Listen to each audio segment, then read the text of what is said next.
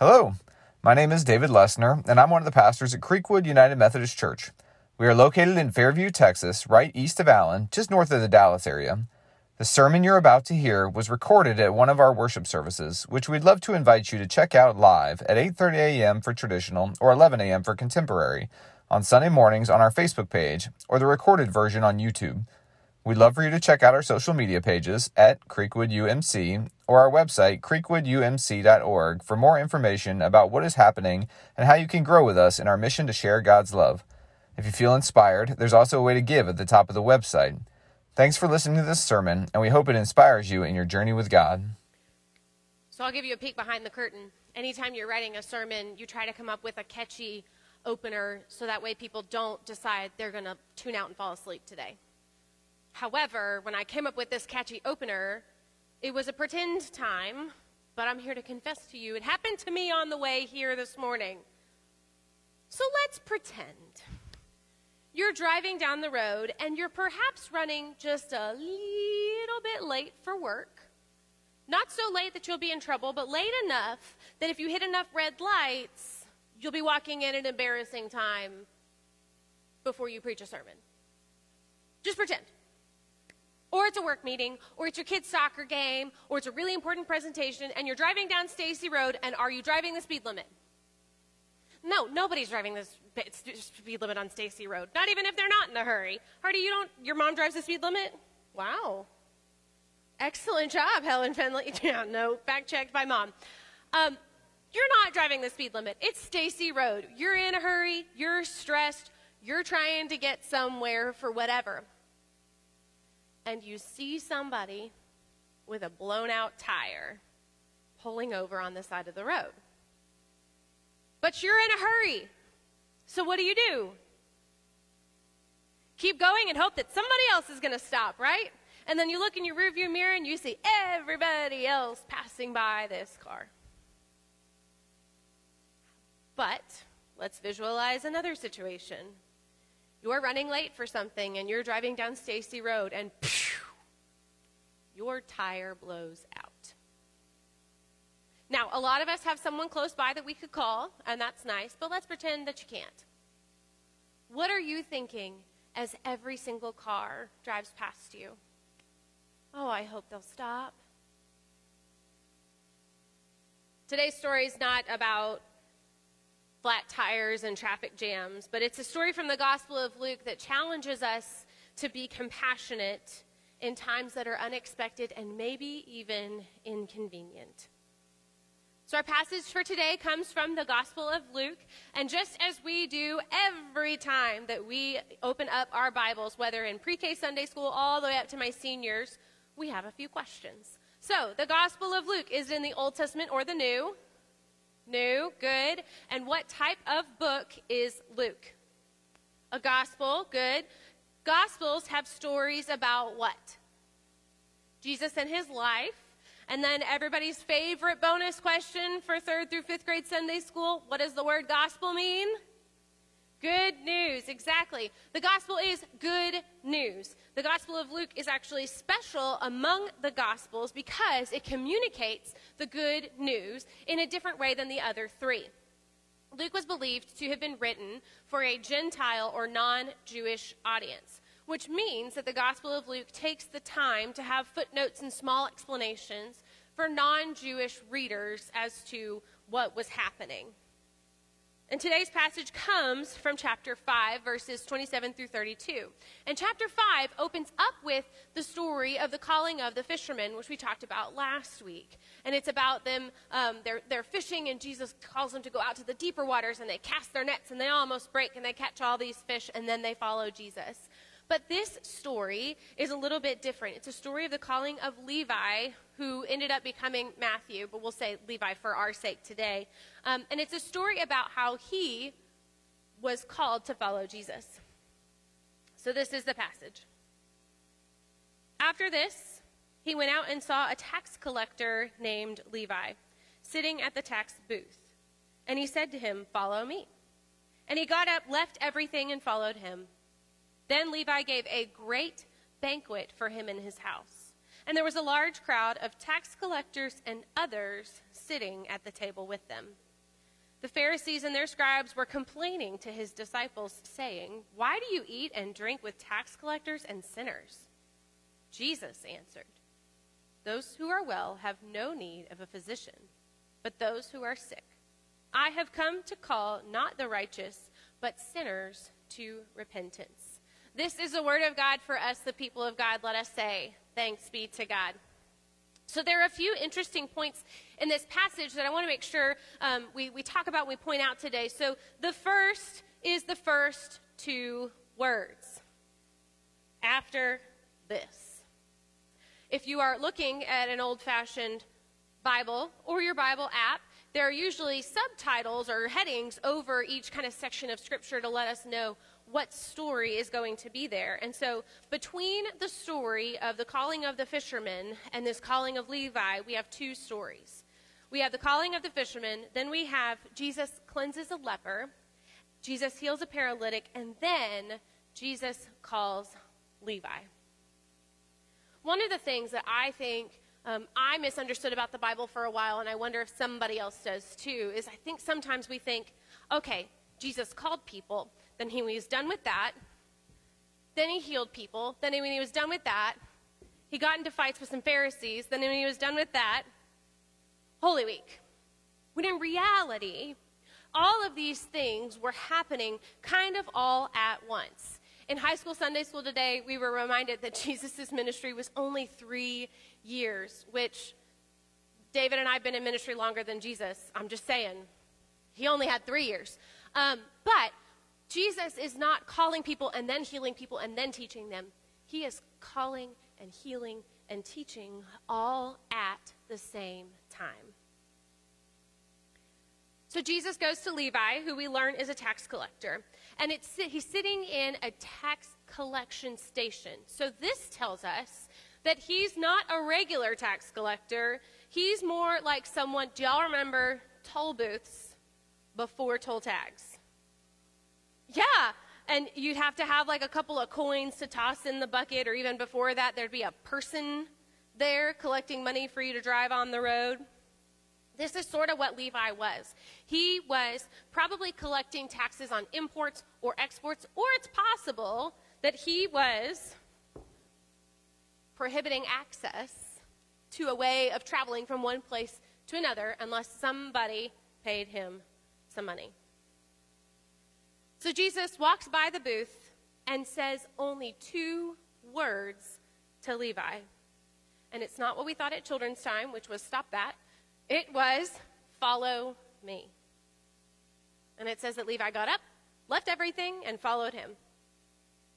This is one of those times where um, the, the Bible's leaving out of details, I think is kind of unfortunate because we don't get any details of the conversation, which maybe there wasn't anything else said. But we don't know what Levi was thinking. I don't know if Levi followed everybody that walked by the tax booth and said, Follow me. But I have to guess it was a little unusual. But there was something about Jesus that he knew was important or special or at least significant enough to follow. The next sentence is where things start to differ from the fisherman story. The fishermen leave everything and follow Jesus, and that's kind of what we hear of that. But Levi does the same thing, except in the next sentence he says, and then that night he had a dinner party. Sometimes we think that the disciples left behind all of their worldly possessions to follow Jesus, but Levi is a great example of someone who took what he had to help serve others as well. It tells us that Levi brings other tax collectors over to the party with Jesus. And then the sentence, and it's phrased really weird, but it says tax collectors and others, um, which we have no idea what that guest list looked like. If there was a bouncer, who was in, who was out, we don't know. But the next sentence tells us that there were Pharisees there at the table who asked the disciples a question. So there are lots of episodes of Jesus and the Pharisees, especially in the Gospel of Luke. So, Pharisees were this group of Jewish people. They were kind of a social movement within the church, and they were very influential. They were known for having a really large emphasis on their personal piety, the way in which they behaved because of their beliefs. The word Pharisee itself comes from the Hebrew word that means separated. So these guys believed that they were not just different from other Jewish people, but their differences made them special, made them more important, made them more loved by God. If there's a ladder of who's closest to God, the Pharisees think they're at the top because they do the most good stuff, and everyone else is not doing as good as of stuff. They believe that their ability to keep up with all of God's commandments in what we call the Old Testament made them more loved by God, more revered, higher up, more important, special. And their conflict with Jesus in the Gospels usually centers around any time Jesus sort of throws a wrench in that worldview. Jesus throws out the idea that it is following laws that will save us. But instead, Jesus offers radical acceptance and love to others, especially those considered sinners. You see, the Pharisees believed that God was going to show up and there would be a group of all the people who had done the right things, kept all the commandments, done, done all of the right things, and God was going to tell them, Great job, gold star, participation trophy. And then there were these people who didn't keep all of the commandments, who didn't have as much personal piety, who maybe not even were Jewish, and God was going to come and say, Shame on you, you did bad. And that's not what Jesus did. He took their entire worldview, their entire view of the social order, and flipped it upside down. And yet, the Pharisees are invited to Levi's dinner party. We don't know how invitations were sent out, who was on the guest list, if Jesus was in charge of helping invite people, but we know that Pharisees and tax collectors were under the same roof.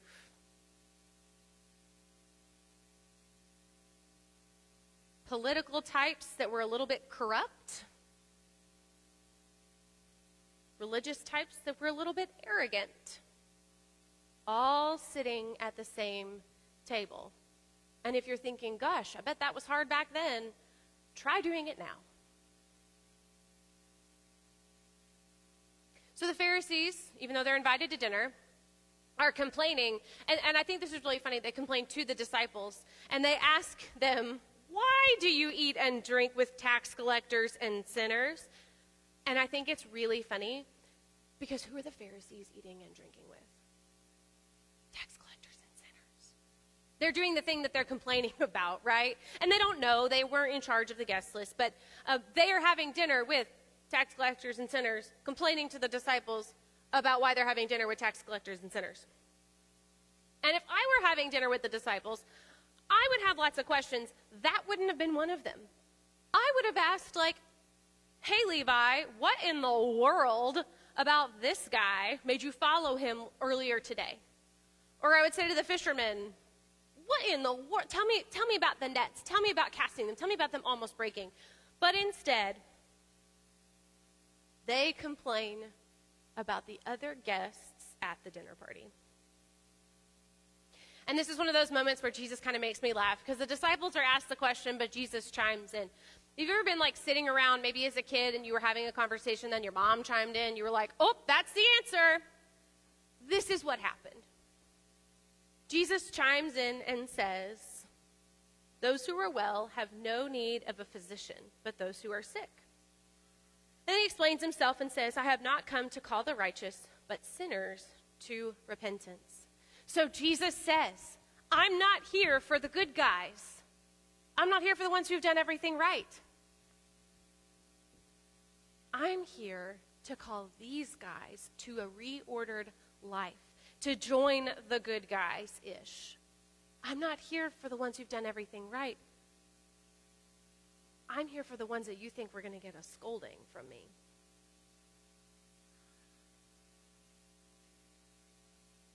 Jesus takes those who are labeled by the Pharisees to be sinners, has them over for dinner, and hosts the whole thing at a tax collector's house. Our third core value here at Creekwood is compassion. We believe that un- being invited and understanding God's deep, deep love for us moves us to want to explore. Explore the Bible, explore ourselves, explore with God, and explore with each other. But learning more about God is not just a cerebral exercise that ends with knowledge or education. But learning about God transforms our hearts, it shapes us. We believe that learning more about God cannot help but fill us with compassion, even to a point that it would overflow out of each one of us. Compassion is often thought of as a weakness, as pity, a way of driving by the suffering of others and saying, oh, that's so terrible. But the real definition of the word compassion, the word itself literally means to suffer together. People who research emotions and the brain that are far smarter than I am, thank goodness, have learned that when the feeling, there's a feeling that arises in our brains when we are confronted with another person's suffering. But there's something that takes place in the brain. It actually creates a motivation to help alleviate that suffering. That is compassion. Compassion is a feeling that cannot help lead itself to action. It's not just a way of seeing the problems or being critical of things and seeing or feeling bad for people who are suffering and seeing what they go through, but instead, it is taking that feeling and being driven to work to solve those problems. When compassion overflows in us, it changes the way that we live our lives. Now, compassion's a really vulnerable thing. It might shape us into doing things that don't exactly align with the social order. Just the simple act of following Jesus for one day transformed Levi. He went from a corrupt tax collector sitting in a toll booth to hosting a dinner party for a really interesting group of people. Compassion is vulnerable. It might take something out of us, it might require something more of us. It might drive us to do things that others simply won't do. Compassion might put in us a heart to welcome strangers. Compassion might give us the motivation to donate our money to those who have less than we do. It might push us to volunteer and to do things for people who may never get the chance or even want to thank us. We might offer random acts of kindness, even anonymously. We might offer support to others in times of need. Compassion might shape us so much that we develop and desire for justice and equality, wanting to see the world that truly creates a seat for everyone at the table. Compassion might drive us to offer forgiveness and reconciliation to others, even those who are never going to say that they are sorry, and the world says it's okay to not forgive them. Compassion might drive us to invest in the next generation, realizing that our lives are not simply our own, but for those that come after us and the world we are giving to them. Compassion might cause us to be consistently generous in random and inconvenient times. But it's compassion that drives us to look more and more like Jesus, which as Christian people is not simply our hope, but it is our calling. The vulnerability of compassion can feel scary, but it's not something to fear. Instead, it is something that we should find ways to embrace.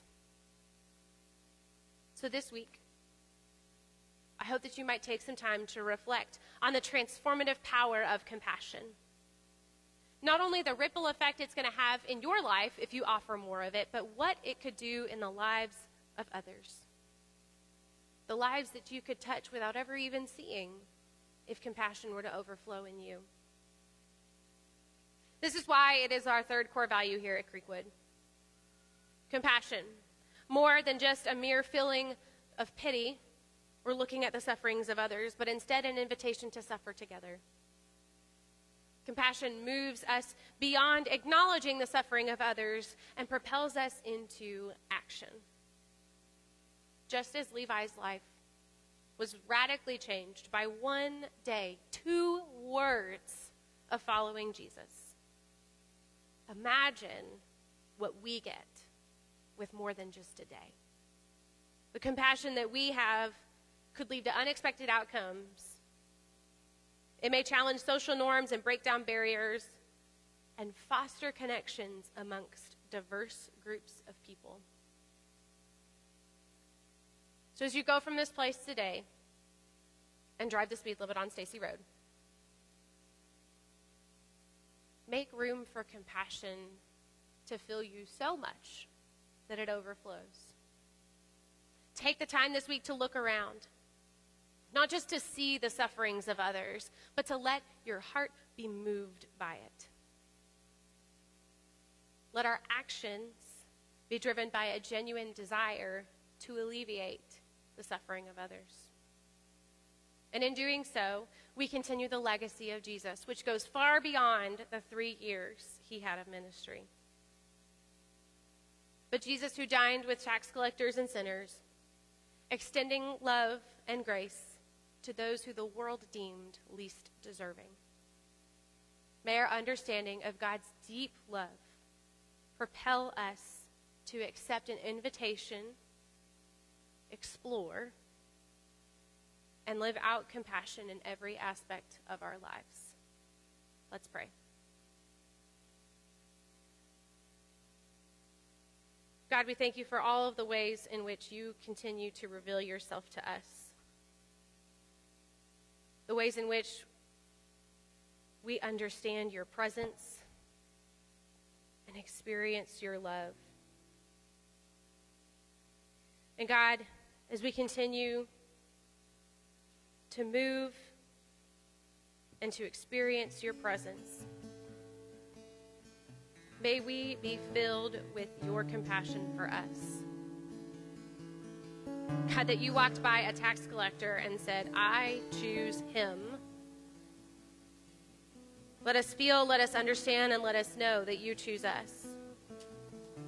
But let us not be satisfied with that message alone on the inside of our hearts with a door closed, but instead drive us to action. Help us not only to see, but to want to work to alleviate the suffering of others so that this world might look a little bit more and more like your kingdom. It's in your name we pray and we ask these things. Amen. Thanks for listening. We would love if you could leave us a review on whatever platform you are listening today and let us know how we are doing. Be sure to check out our social media pages at Creekwood UMC and our website, creekwoodumc.org, for more ways to get involved at Creekwood United Methodist Church in person, online, or both. Thanks again for listening and have a great week.